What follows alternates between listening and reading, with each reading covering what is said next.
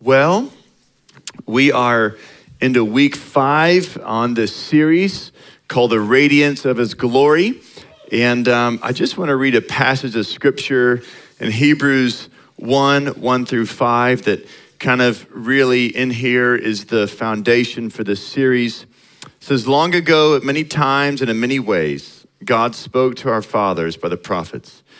But in these last days, He has spoken to us by His Son whom he appointed the heir of all things, through whom also he created the world. Verse 3 He is the radiance of the glory of God and the exact imprint of his nature. And he upholds the universe by the word of his power. After making purification for sins, he sat down at the right hand of the majesty on high, having become as much superior to angels as the name he has inherited is more excellent than theirs. Um, what a powerful passage.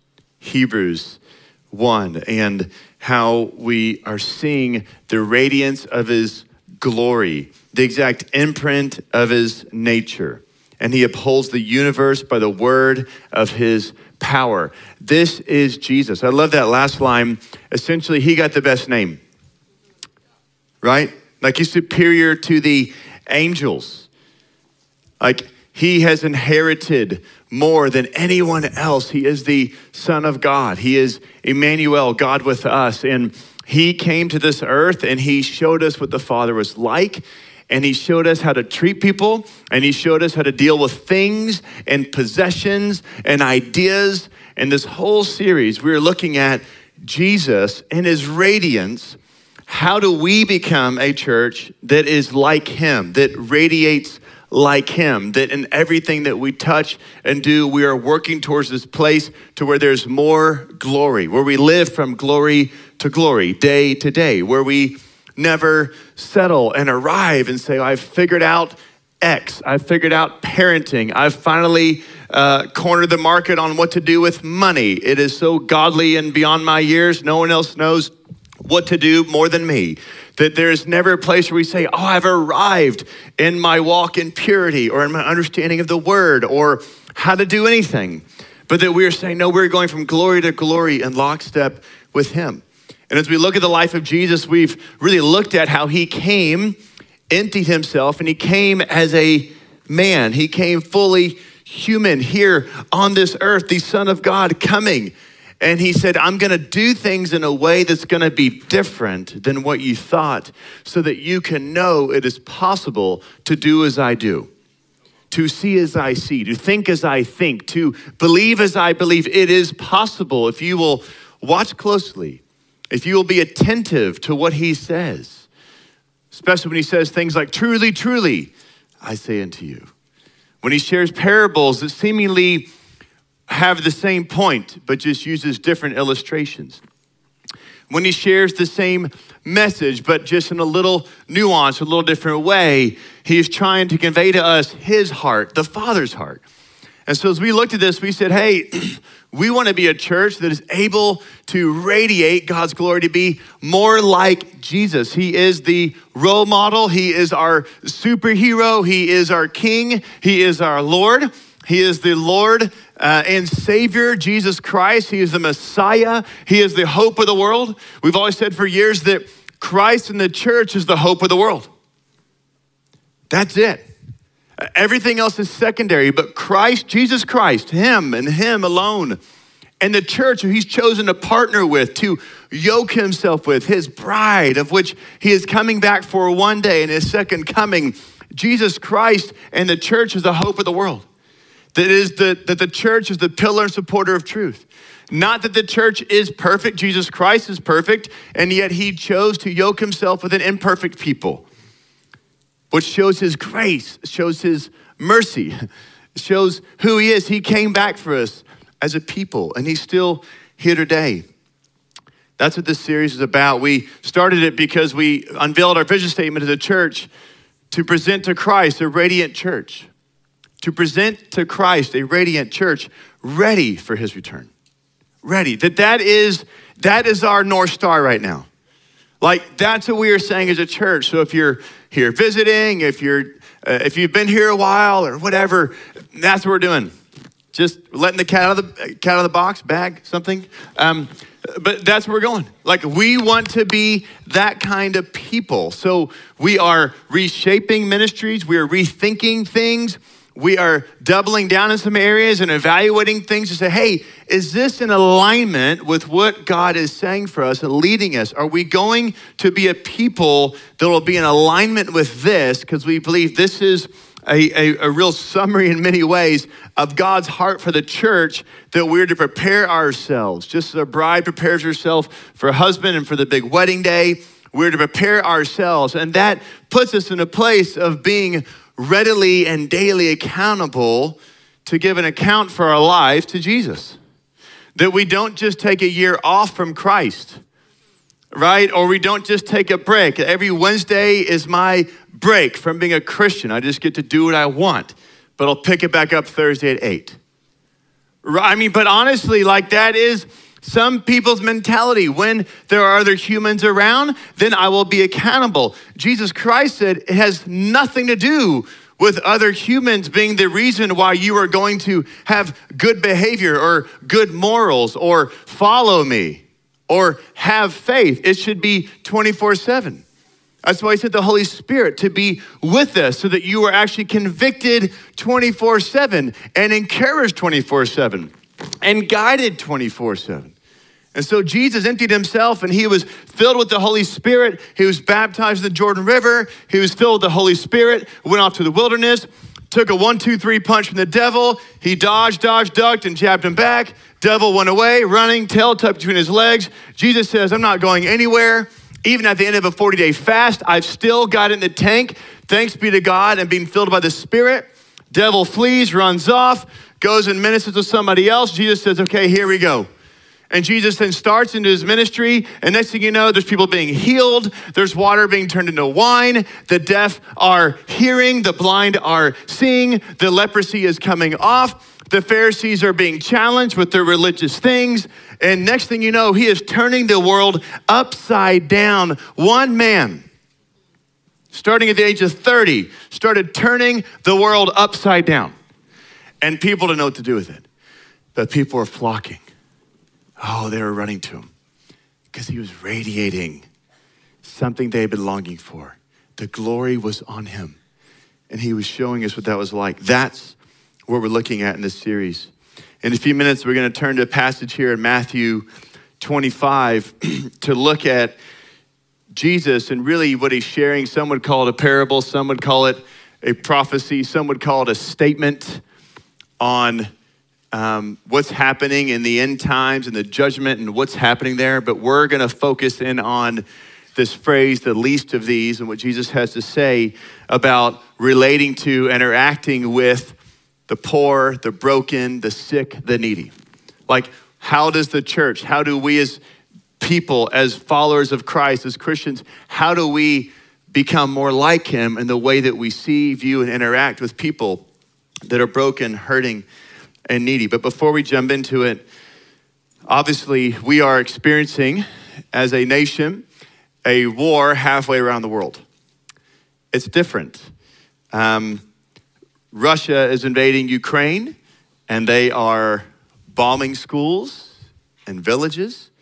And whether or not you want to watch it or not, or read from it or not, it's reality.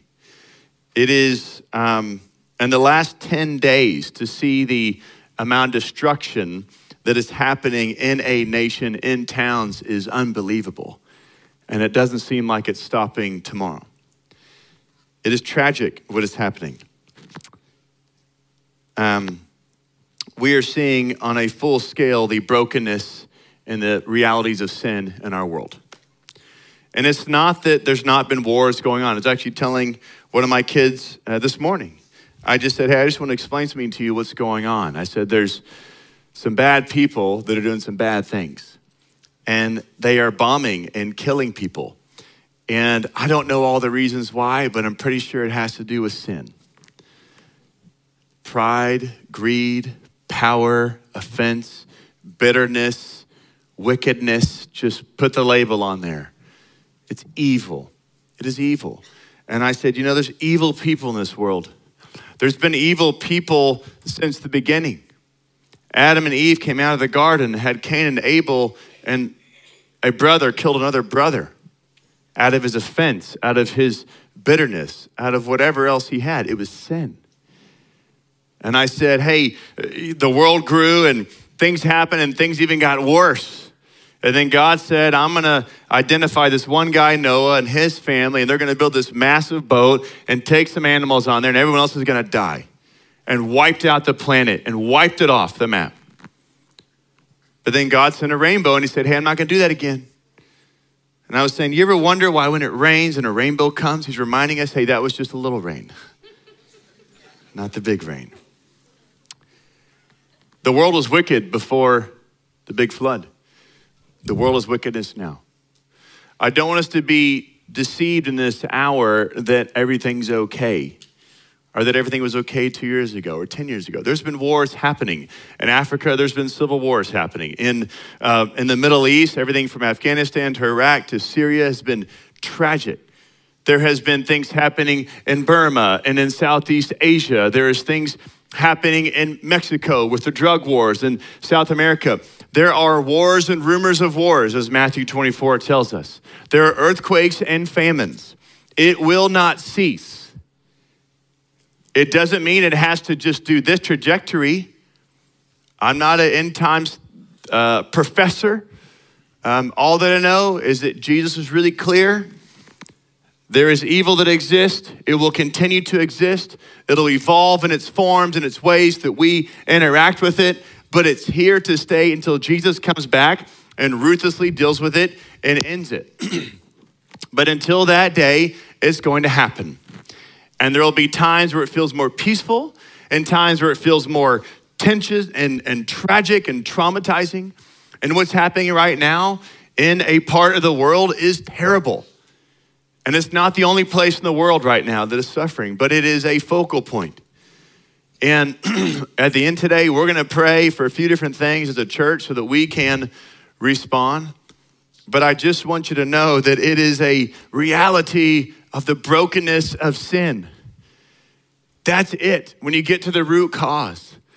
And as a church, as the people of God, we want to be uh, woken up to the realities that we have sin and we have bitterness and we have offense and we have things that we better deal with because things snowball and then you start acting crazy, right?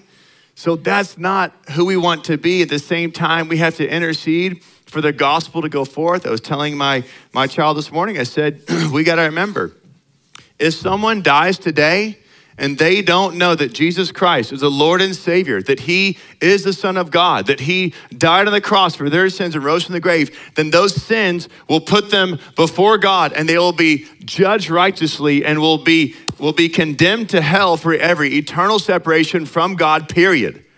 It doesn't matter how nice they were or if they or if they made a few mistakes. Sin is sin. It leads you. It is a it is a, a direct card to hell.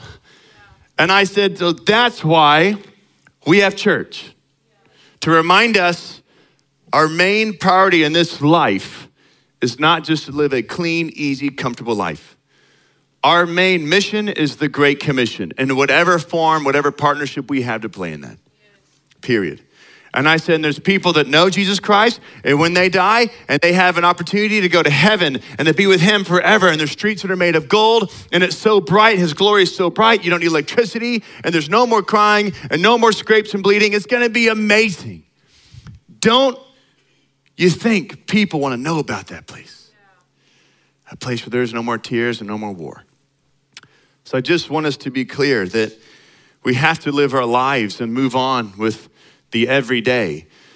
But today, especially as we talk about the brokenness and the least of these, I just want us to be mindful of how we can each individually respond our own hearts, which is to not get bitter, to not allow hate to come into our souls, but at the same time to be reflective on it and to say, Jesus, where am I off?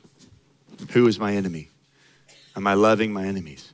Lord, am I taking some time to intercede for the believers in Ukraine, for those in Eastern Europe that have an opportunity for the church to rise up in this hour, for the church in Europe to wake up and get out of the slumber and to say there is a king. There is movement happening. There are disciples being made. There are there is a, a reformation in a sense that is happening in different parts of europe where people are clinging to the gospel again, reminding themselves, this is Jesus Christ. We need to get away from religion. That is happening, but we can pray for that more. We can encourage that more. And in our own nation, that there would be a revival of sorts in the hearts of men and women, because the number one thing people need is they need salvation. They need food and they need clothing and they need shelter. And we're going to talk about that today. But they need Jesus Christ because if you feed someone tomorrow and you don't feed them the gospel and then they die, it's over. They died with a full stomach. But that's reality. So I'm just making it absolutely clear to you at Antioch and with acts of mercy and things that are happening and in the works and with our, our people overseas, we've always been committed to the two handed gospel. It is, they need salvation. They need to know Jesus Christ is it because he's it. There's no other way to get rid of sins. There's no other way to be made right with God to know him. That is it. And we need to help them with education and water and food and medical things because you know what? Jesus did both. He healed them and he said, Follow me. He healed them and said, Your sins are forgiven. He healed them and he took care of them. He said, Hey, this is the kingdom. I'm showing you what it's really like now. It is both and. And so, as believers, you cannot be only in one camp or the other. That is not biblical. It is not Jesus. It is difficult to do both, though, just to be clear. it's easier to pass out a bottle of water it would have been easier for Wiley just to say, hey, man, thanks. I'm just going to tip you a little extra. My kids want donuts. And I feel that. I'm like, oh, man, I got kids. What do I do here? You know? But that should stir us. You know what I mean? Like, that should stir us to say, okay, hey, here's a bottle of water. Here's a little tip. And by the way, I want to pray for you because I want you to see the King of Kings come onto your body and you realize he's for real. Amen? That's who we are. I just want to be clear. I don't know what you guys are listening to every week on YouTube or podcast or what book you're reading, or and I don't really care to be quite honest. I'm just telling you in this house, this is how we approach the Great Commission. This is how we approach brokenness and sin and war and tragedy. It is both and. When our Acts of Mercies crews, there's a team over there right now in Ukraine, right now, that is surveying and doing some stuff. You know what? they are trying to figure out how do we do both? How do we get in there? How do we help people do both? How do we rally the Antioch movement to engage and do both? I don't have an answer for you today, so don't ask me about that. But how do we do both? Because the gospel matters and they need food and shelter, basic human needs beyond the war stopping. So let's look at Matthew 25, starting in verse 31. When the Son of Man comes in his glory and all the angels with him, then he will sit on his glorious throne. Before him will be gathered all the nations, and he will separate people one from another as a shepherd separates the sheep from the goats. And he will place the sheep on his right, but the goats on his left. And the king will say to those on his right, Come, you who are blessed by my Father, inherit the kingdom prepared for you from the foundation of the world. Now, Jesus begins by saying, This whole story we're about to read is it's concerning his return, his return in glory to set up his kingdom. And as we are looking at this, he is judging the nations, is kind of the greater context. And as we see, he's saying that the sheep will go to the right, the goats will go to the left. The sheep are those who will be deemed righteous and saved, and the goats will be the unsaved. And so that's the distinction he's making. But he's going to go into unpacking why that decision is made. Verse 35, 36 For I was hungry, and you gave me food. I was thirsty and you gave me drink. I was a stranger and you welcomed me. I was naked and you clothed me. I was sick and you visited me. I was in prison and you came to me. Jesus is sharing this, by the way, in Matthew 25 towards the end of his ministry on earth towards this is towards the latter days but remember he is filled with the holy spirit. He's been walking in obedience to the father and he has come to fulfill the law and the prophets. Remember those three big pieces. He's walking by the spirit which by the way he's given us access to the holy spirit it wasn't just for him or just for a select group. The Spirit of God is available for those who receive the Spirit, who receive salvation. There's a baptism of the Holy Spirit that comes upon you, and that God empowers you by His Spirit. And so he's walking in the Spirit. He's doing all these signs and wonders and all this stuff. He's walking in obedience to the Father. He says, I only do what I see the Father doing. He's not just doing his own little uh, uh, sideshow, or he's not just trying to build up the like Jesus Christ campaign. He didn't need that. It wasn't about him. It was about, I'm doing my father's business. The father says, Go, I go. He says, Do this as even as a son of God, which you could have just said, Hey, you know, but he didn't even, he didn't walk like that. He was clear about who he was, but he was saying, I'm here in submission to the Father. Just that should just startle us just for a minute, right? Like, I love Christian leaders. But the ones I really love are the ones who are really submitted to God and not trying to get you to submit to their thing. Uh, we got a problem with that. Jesus Christ is setting the example for us. How do we radiate God's glory? It's about people submitting to Him. And, and if people start following you, great. Lead them in the same way that got you to follow them in the first place. But don't but don't try to be someone you're not. Understand where our place is in submission to God. That's what we that's what we rally behind. That's who I'm so impressed by. Is the people that just man, they just want to honor God. I'm not impressed by authors or books or speakers. Hope you're not impressed by me. Just be impressed by people's obedience and their humility. Those are the people you should be impressed by.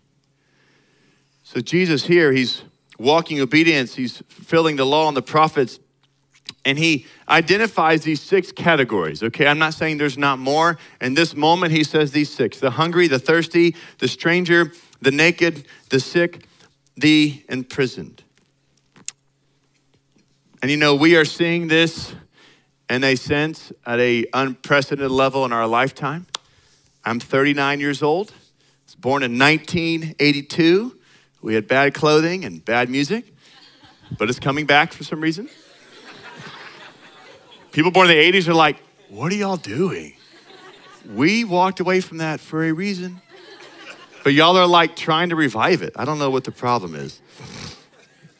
I was in the early 80s, baby. um, and, you know, so, you know, by 89, 90, right? 91, Soviet Union's falling. Before 82, Vietnam War had ended. The Korean War had ended. World War II had ended, right? My grandfather fought in the Korean War. Some of you, your grandfathers had maybe fought, served in World War II, the Korean War, maybe Vietnam War. My dad had actually gotten a letter from the government. He was um, going to be uh, uh, enlisted into, it was, it, was, it was part of the draft. And so my dad got a letter to be drafted in to the Army in the Vietnam War. And uh, about one month later, after he got the letter, the war ended. So my dad never went off to basic training. He would have. I don't know what would have happened or changed in my life, but that was there. Um, the Gulf War has happened. 2001, my freshman years, when 9 11 happened, and the war with Iraq and Afghanistan and Saddam Hussein happened. And every time these things happen, they make you think wow, I thought I had it maybe bad, a little difficult, but not really. Because then you see the hunger and the needy and the thirsty and the broken and the stranger and the refugees. Right? The Syrian conflict happened four or five years ago, and Antioch as a whole, along with many others, kind of jumped in the fray to help. And over 2,000 people went to Europe to be part of something we called Engage the Crisis to help serve and love on refugees. It was incredible. Some of you went during that time. I got to go for a short period to go talk to people from Afghanistan, Iraq, Syria, and other places. And it breaks you and it changes your worldview. You can't, you can't be up to close to hunger and thirst and nakedness and refugees and brokenness and not be changed by it. And, and, and if that is the case, then your heart has grown cold and numb. And maybe some of us, God wants to warm our hearts again this morning. I would maybe argue the last couple years maybe made us a little numb, a little isolated, a little cold, just trying to stay healthy or prevent COVID. But I think now life's realities are that there's a little more to life than just trying not to get sick. When you see the desperation of people, it's not in our country right now on this scale, but it is for others. So we see Jesus highlighting these areas. But what do we see too? The sheep and the goats and this separation, and who is he saying? Who was in the right in a sense? Um, he says, When I was hungry, when I was thirsty, you, you took care of me. And that requires us to be close. Requires us to be close. And I just want to say, guys, being close up to this is not comfortable.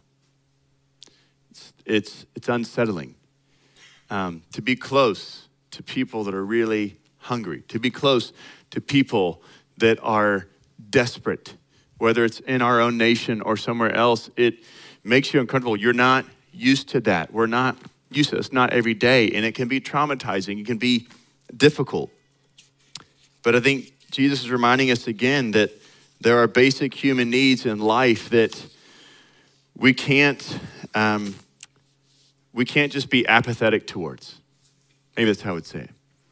When you look at this, you see that there's a strong admonition for us to engage because it says in verse 37 it says then the righteous will answer him saying lord when did we see you hungry and feed you or thirsty and give you drink and when did we see you a stranger and welcome you or naked and clothe you and when did we see you sick or in prison and visit you? And the king will answer them Truly I say to you, as you did it to one of the least of these, my brothers, you did it to me.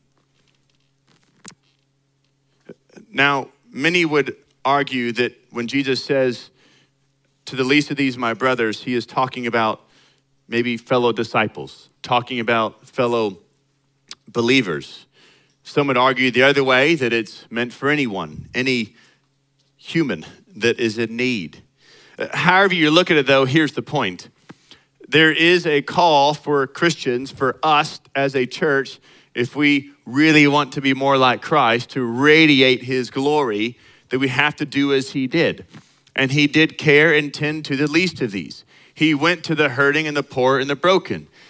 And um, he approached them in such a way because they knew they needed help. And I'm sure everyone's had different examples in their own life of how they have interacted with people that are in desperate situations. But here's what I know um, typically, someone in a really desperate place is willing to receive help and willing to listen. Not always. I've encountered some that, for some reason, they don't want the help or won't listen. But most of the time, they're willing to listen and willing to receive help. Back when I was in Europe for those few days with Engage the Crisis several years ago, I went to this place called Calais. It's Calais, France. It's really on the northwest part of France. It's kind of the last stop before you get over to England. And many of these refugees had made their way to, uh, to this place, to this tent city, really, this tent refugee camp that had over 5,000 people at it that were there. And they call it the jungle. And um, there was, I don't know how many nations were there, at least 20, 30 nations represented there. They had them in these tents, um, and uh, it was crazy. I've never been anything like it. And I met this man from Afghanistan and uh, who had fled. And I won't get all the details why he fled, but um, he fled his country. And um, we got to sit down and we talked for a while. And I had personally never talked to an, Af- to an Afghan man and talked with him, and we shared about our faith. And I told him about Jesus. And in that place, people are desperate. They're fleeing for their lives. They're trying to do something. He was willing to listen. And he shared with me the tragic stories happened to his family and things at home. And we shared, and he listened to me share the gospel. And I walked away from that day knowing he didn't receive Christ in that moment, but I walked away saying, you know what?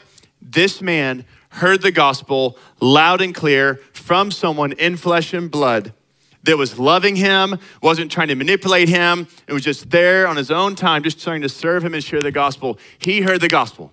That man who I would say was unreached before, who had no recollection of Jesus, no understanding of anything, he was unreached. I got to share the gospel with him. I don't know if he took it and ran with it. I don't know what happened to his life, but I was a messenger that day. As believers, it's not about us forcing people to receive help or forcing them to receive the gospel. It is about us presenting it to them. Here's some water. Do you want it? Here's some food. Do you want it? Here's some clothing. Do you want it? Here's an opportunity. Here's some housing. Do you want it? Here's the gospel. Do you want it? Here it is. This is it is good for you. And our intentions are there for it to be nourishing, to be helpful for you. Do you want it? Here it is. And what's difficult is when you present it and it's rejected. I'm being honest, that's hard. Like you want to just be like, and just stomp it, almost like like throw a tantrum. You need to listen. You know, it's like, don't you know? And I'm not saying there's never a time for a spiritual tantrum in this sense of just uh, desperation, you know. But man, if someone's heart's not there, they're not there. And that's why Jesus shares the story of the sower went out to sow in the four soils, and you sow seed, and it lands in on the path, or it lands in the rocks, or it lands amongst the weeds, or it lands in the good soil. And every one of us wants it to land in good soil. Like when we offer someone help, we want them to say, Thank you so much. This is great. Give us a big hug. This is incredible, right? No one wants to offer help to someone who's ungrateful. Oh, but it happens. Right? No one wants to like share the good news of Jesus and how he's transformed our life and someone be like, that's not even real. What? Or like, oh, cool. I, I do other things. What? Dude, are you not aware? Like, you want them to see the realities. But you know what? The devil's cunning. Years ago, someone said um, one of the greatest deceptions the devil can do is convince people there is no hell, which means there is no, there's no consequence for how you live now. If he can convince people of that, then you will do whatever you feel like doing when you feel like doing it, which means you'll never submit to authority. You won't certainly submit to God. You won't put your faith in Him, and you just live life for yourself. And I think that on some level, He's been able to convince a number of people of that.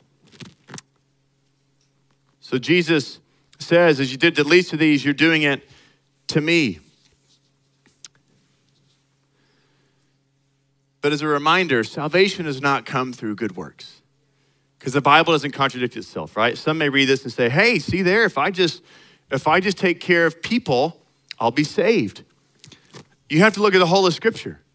The rest of Scripture it talks about emphatically, it is by faith we are saved. What is the point Jesus is saying? The separation of the sheep and the goats, and as he's doing this, the judgment, he's saying, listen, people are going to help other people who are going to help out their brothers and sisters in Christ and do this from a good heart, from a place, it's because they've already had a transformed heart. They're doing it because they've already received the transformation. They've already received forgiveness, and therefore now it is evidence that they are now doing this and showing this. That is the evidence of it. It's not a works based salvation, it is salvation by faith, but the works are coupled with it as evidence, right? I think we have enough examples of this in life, but I just want to be clear that when we talk about meeting the needs of the broken and the hurting, it's not so that we can be saved. It's not so that we're going to earn earn a bunch of brownie points with God. Or I, I don't think that. There is reward and loss of reward. Certainly, we know that in heaven. But at the end of the day, it's why am I doing this? Am I doing this to be noticed? Am I doing this to be awarded? Am I doing it for a plaque? Am I doing it so everyone makes me successful and very philanthropic? Or why am I, what are my motivations? Jesus getting the heart of, hey, if you help out people, the least of these, it's like you're helping me. But he knows our hearts. And we can't fool Jesus. We can fool each other, but not him. And so it's, and, and, and I want you to know too that even when we read this, sometimes we may feel like, oh my gosh, it's overwhelming. There's so much to do. Like, if I flip on the news and I look at what's happening in Ukraine, I can feel frozen.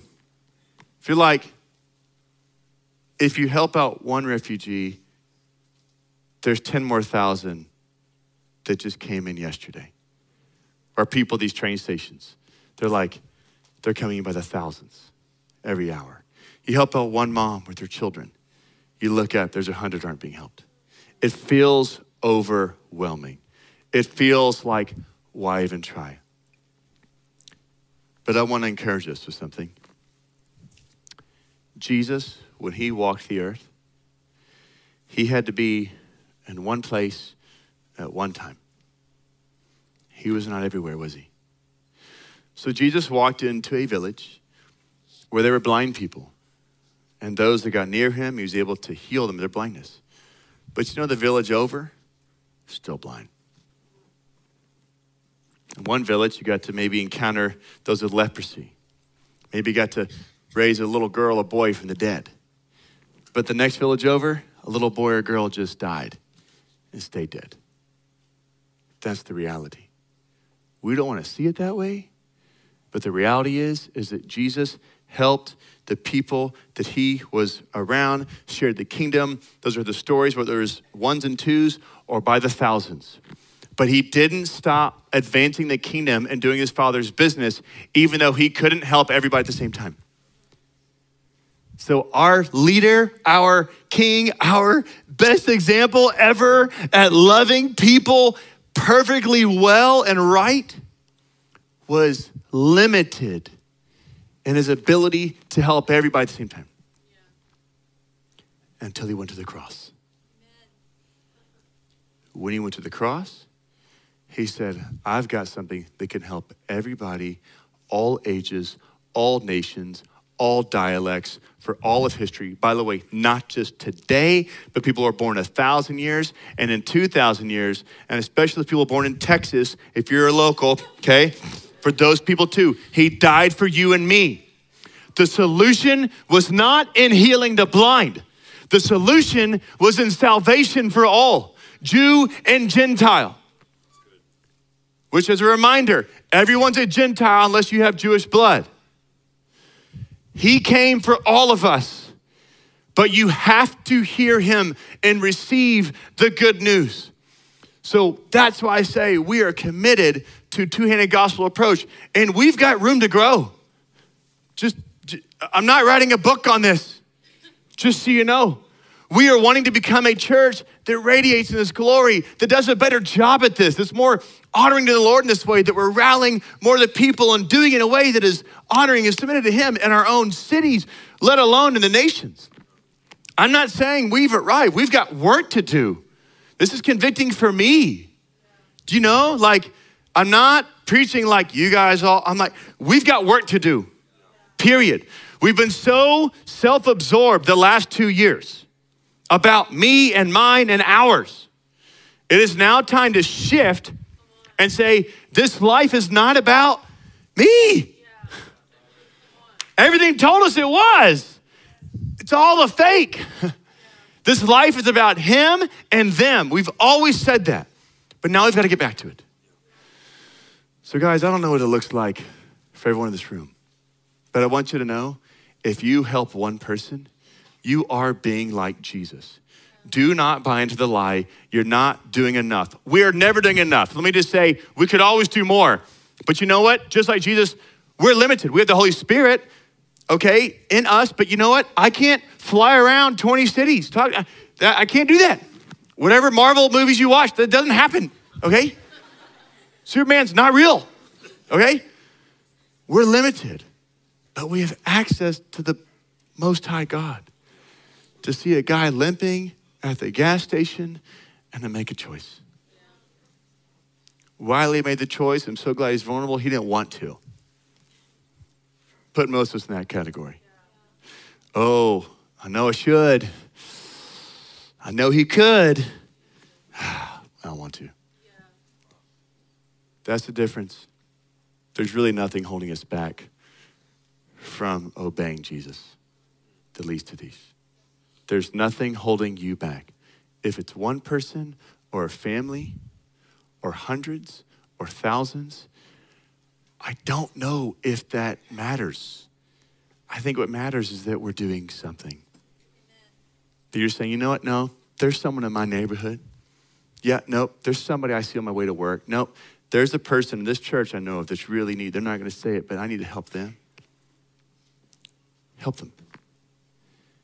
And do it with a pure heart. I think that's what Jesus is getting at. And if we all do that together, guys, 500, 600 of us, that we're all helping five, 600 people. Maybe some of us are helping 10 people. I don't know. But don't feel frozen. Don't be, don't get stuck. Do something. Do one thing. And it's not so that you're saved or so that now all you have is approval of God. It's because, man, I've been saved, I've been set free. Why not? What's it going to hurt? Amen? I want us to stand as we close this morning. Invite the band on up. I want to read this last passage because I think it's needed, it's sobering, and it's part of this whole prophecy that Jesus shares. It says in Matthew 25, verse 41 through 46 Then he will say to those on his left, the goats, Depart from me, you cursed, into the eternal fire, prepared for the devil and his angels. For I was hungry, and you gave me no food. I was thirsty, and you gave me no drink. I was a stranger, and you did not welcome me. Naked, and you did not clothe me. Sick and in prison, and you did not visit me. Then they will then they also will answer, saying, Lord, when did we see you hungry or thirsty or stranger or naked or sick or in prison and did not minister to you? Then he will answer them, saying, Truly I say to you, as you did not do it to one of the least of these, you did not do it to me and these will go away into eternal punishment, but the righteous into eternal life. What's the point? they failed to show compassion on the least of these. Jesus showed compassion for people. And whether or not that's your strong suit or not, it doesn't really matter. Because it was who Jesus was and how he walked. And we've got to learn from him to be a church that increases in our compassion. It's compassion with the truth, it's not separate. But we've got to grow in those places. So here's how we're going to end. Um, I'm going to put us into four groups just for a minute here. I want this group in the far left, you guys in this area. I want you to pray for the people of Ukraine, specifically for the gospel to go forward in this hour, like now. That Ukrainians would know the gospel, that Bibles would get in, that missionaries would come in as refugees are coming, the church would rise up, and that they hear about the true salvation and hope that Jesus Christ offers. Their towns may be destroyed, their homes destroyed, they may lose their husbands and their fathers. I don't know but that Ukrainians would be saved by the gospel, even as their villages and towns are being bombed. I want you guys to pray for the Russians that are being suppressed. They're not able to protest, they're not able to do anything, and they feel locked down. Independent journalism now ended as of a couple days ago in Russia. It's now a crime for any journalist of any nationality or anything to be in there reporting anything that's contrary to what Russia says. You'll be in prison up to 15 years sentence. So news agencies are sending their people out of the country as of Friday, Saturday. They fled. So there's now no known as of today um, reporting that it's not ruled by the Russian government. So I want you to pray for Russians in that nation, especially the believers also, that they would have courage, they would not lose faith, they would not give up, and that God would find a way, even in the midst of this lockdown for them and the oppression, that somehow light would shine, the gospel go forth. I want this group to pray for world leaders right now to have wisdom and discernment, including our own president and the presidents and prime ministers around the world. I don't know what's going on. I don't, I don't know. I just know that we need the wisdom of God to get upon people, even if it's in an hour, even if they're unsaved. I don't know. God can do the miraculous, but they would have wisdom and foresight to make the right decisions across countries and not erratic or weird decisions, but they would say there is wisdom on it. They would even confound everyone else, like, I can't believe they did that, you know? That's what we need. We need godly wisdom on them, surrounding them, so that people are making decisions that are not foolish. The last group over here, I want us to pray for the Christians in Europe right now that they would have a revival in their hearts, that they would not look at this and get closed off, but they would be emboldened, they'd be courageous, they would start going back to the roots and say, hey, hold on a second. The Reformation happened in our continent. There was a time, a revival, where people were stirred to follow Jesus for real, not fake. We pray that, and we want to pray for countries across Europe, especially those taking refugees, that they'd be stirred to say, man, love them, love the least of these, love them, take them in and care for them and allow the gospel to go forth in Europe. Let there be revival in Europe, a place that's been dormant for many years. All right, so let's just go for it. Just start praying, just by yourself. You can turn to somebody if you want to. Let's go for it. Ukraine, Russia, world leaders, and European Christians. Go for it. Come on.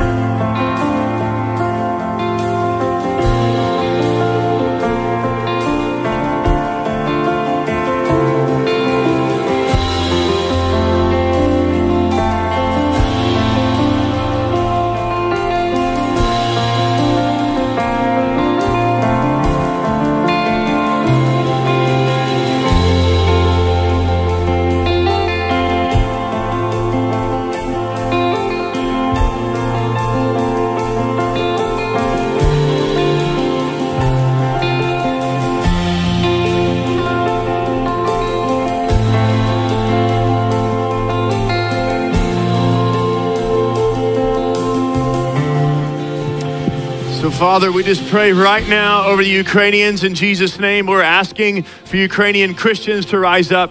Lord, we're praying for them to hear the gospel loud and clear. Lord, we are praying that their needs will be met, Lord, from every place of human suffering, that the basic needs of food, clothing, and shelter be met by the refugees. And for those living in the nation, Lord, we pray for supernatural provision for them, God. We pray that they would see you. We pray for angelic beings to come and their dreams and visions, Lord. And we pray you would put Bibles all over the nation, Lord. The Bibles would be dispersed, Lord, that the word of God would go forth, that people would cling to the word, not just to the government or the hope of something else, they would cling to you, we pray in Jesus' name. Lord, we pray for Russians. Lord, we ask God that you would allow there to be people that would speak up, that would, that would, that would bring the gospel forth as everything's being shut down. Just as the communists in China did, Lord, 67 years ago, kicked out missionaries, the gospel exploded. We pray that Russians would take a hold of the gospel in Jesus' name, would cast off religion.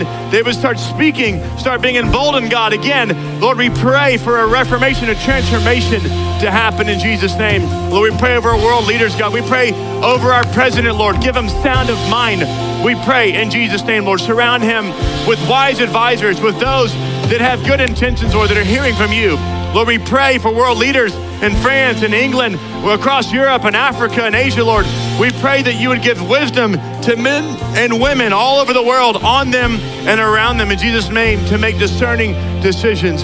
And God, we do pray in Jesus' name over Europe or over the continent of Europe. God, we're asking that you would allow Christians to rise up from Denmark to Sweden to England to France to Spain to Portugal and to Germany, Romania and Italy and everywhere else. Lord, we pray that there be resurgence of the faith, Lord, in Romania and Hungary and in Ukraine, God. We pray that believers would rise up. They would not cower, they would not pull back, but they would press in. We pray that missionary efforts would be emboldened and would be um, and and would be fully funded and provided for, Lord. The support would be there. You would give them inroads into places they couldn't go before. Lord, allow the gospel to go forward. Allow the church to be filled, not empty. We pray in Jesus' name. Lord, we ask that we would be a church, a people that are committed to the two handed gospel, a people that learn from you how to share with boldness, and at the same time, Lord, how to help with boldness. Lord, we need that from you, Jesus. We want to be a church that is like you, not different, but the same as you. Lord, help us, show us the way to love that leads to these. In Jesus' name, let's worship together.